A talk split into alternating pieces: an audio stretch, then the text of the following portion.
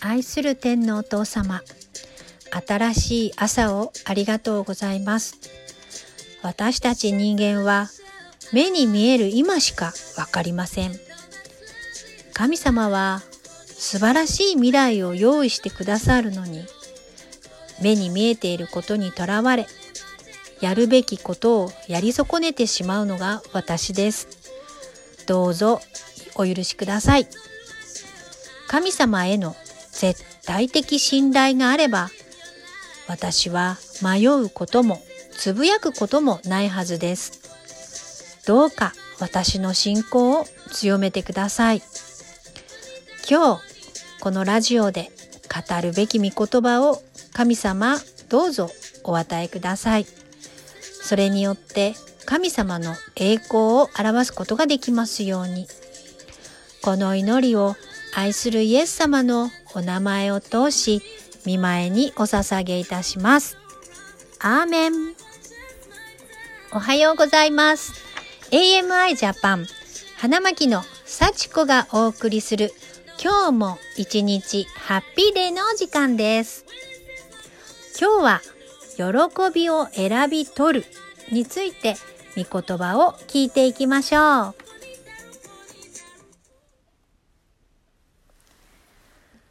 毎日祈りながら過ごしていても失敗することがあります。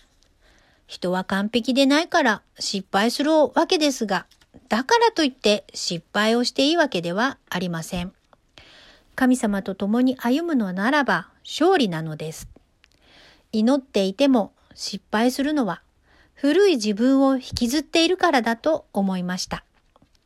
祈っていても自分の中に固着した考えや思い込み、悪い習慣があるためにそこでつまずく。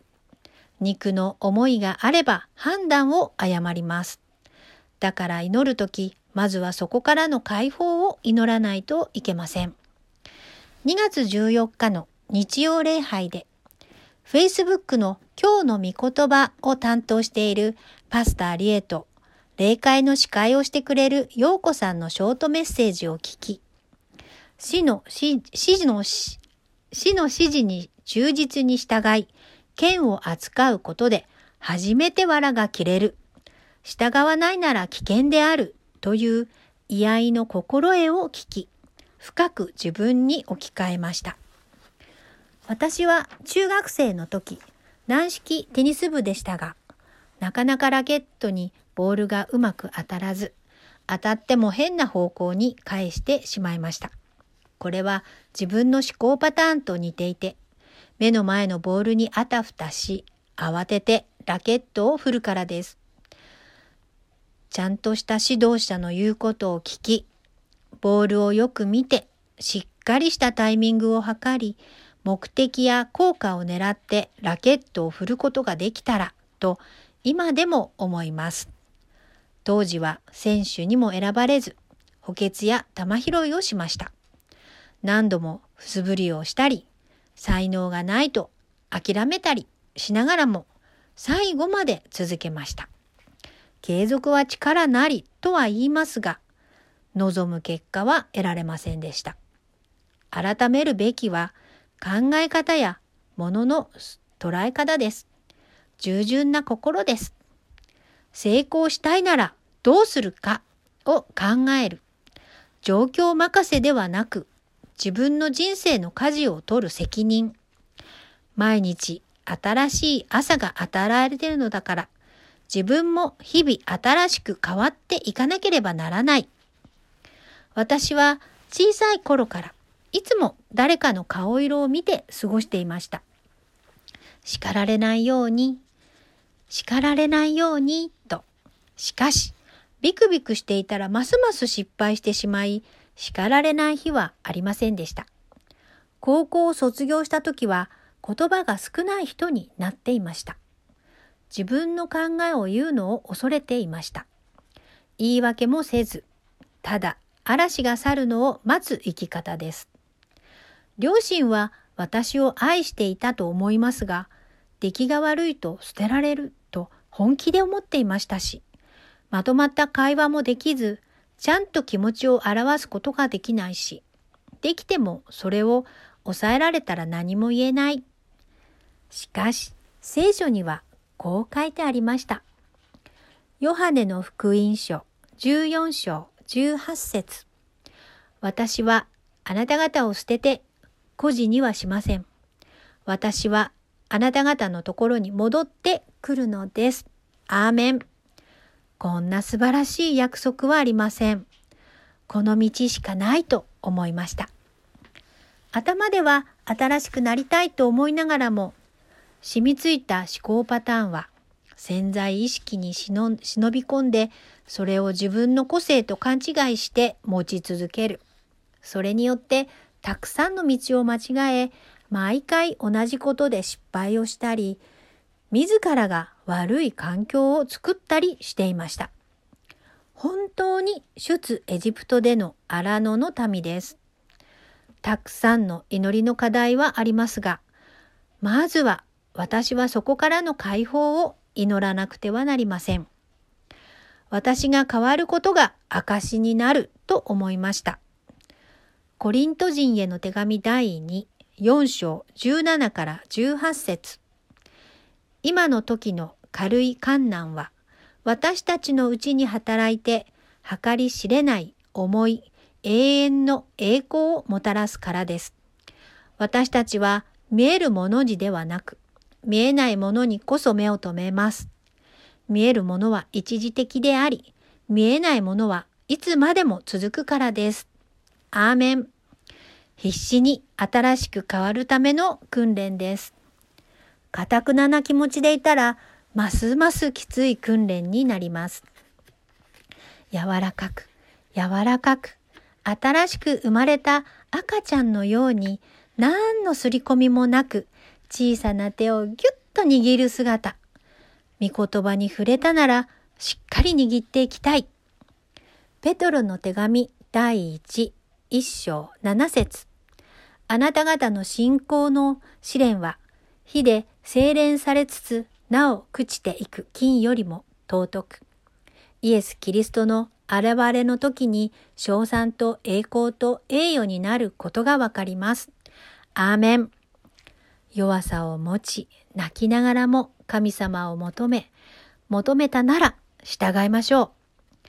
自分の思い通りにではなく、神様のこの道を信じて、それをすべて受け入れられるように、言い訳ばかりを考えるのではなく、従うためにどうすればよいか、自分の勘違いの信仰が誰かのつまずきや迷いを与えてはならない。だからどんな時も御言葉を握る。テサロニケ人への手紙第5章16から25節。いつも喜んでいなさい。絶えず祈りなさい。すべてのことについて感謝しなさい。これがキリストイエスにあって、神があなた方に望んでおられることです。御霊を消してはなりません。予言をないがしろにしてはいけません。しかし、すべてのことを見分けて、本当に良いものを固く守りなさい。悪はどんな悪でも避けなさい。平和の神ご自身が、あなた方を全く聖なるものとしてくださいますように、主イエス・キリストの来臨の時、責められるところのないように、あなた方の霊、魂、体が完全に守られますように。あなた方を召された方は真実ですから、きっとこのことをしてくださいます。兄弟たち、私たちのためにも祈ってください。アーメン。神様がいつも喜びなさいというのです。神様が絶えず祈りなさいというのです。神様がすべてにおいて感謝しなさいというのです。失敗の反省は大切です。しかし、いつまでもくよくよしていたら、その反省は偽物になります。同じ日の礼拝で、ビショップ学から、箴言の御言葉を学びました。箴言14章30節。穏やかな心は体の命、激しい思いは骨を蝕む。箴言15章13節。心に喜びがあれば顔色を良くする。心に憂いがあれば気は塞ぐ。箴言15章15節。悩む者には毎日が不吉の日であるが、心に楽しみのある人には毎日が宴会である。箴言17章22節。陽気な心は健康を良くし、陰気な心は骨を枯らす。このように聖書にはたくさんの愛ある元気になるための御言葉があります。喜びを選び取りましょう。激しい思い、憂い、悩み、陰気の先には良い結果は生まれない。穏やかさ、喜び、楽しみ、陽気な心を選び取りたいです。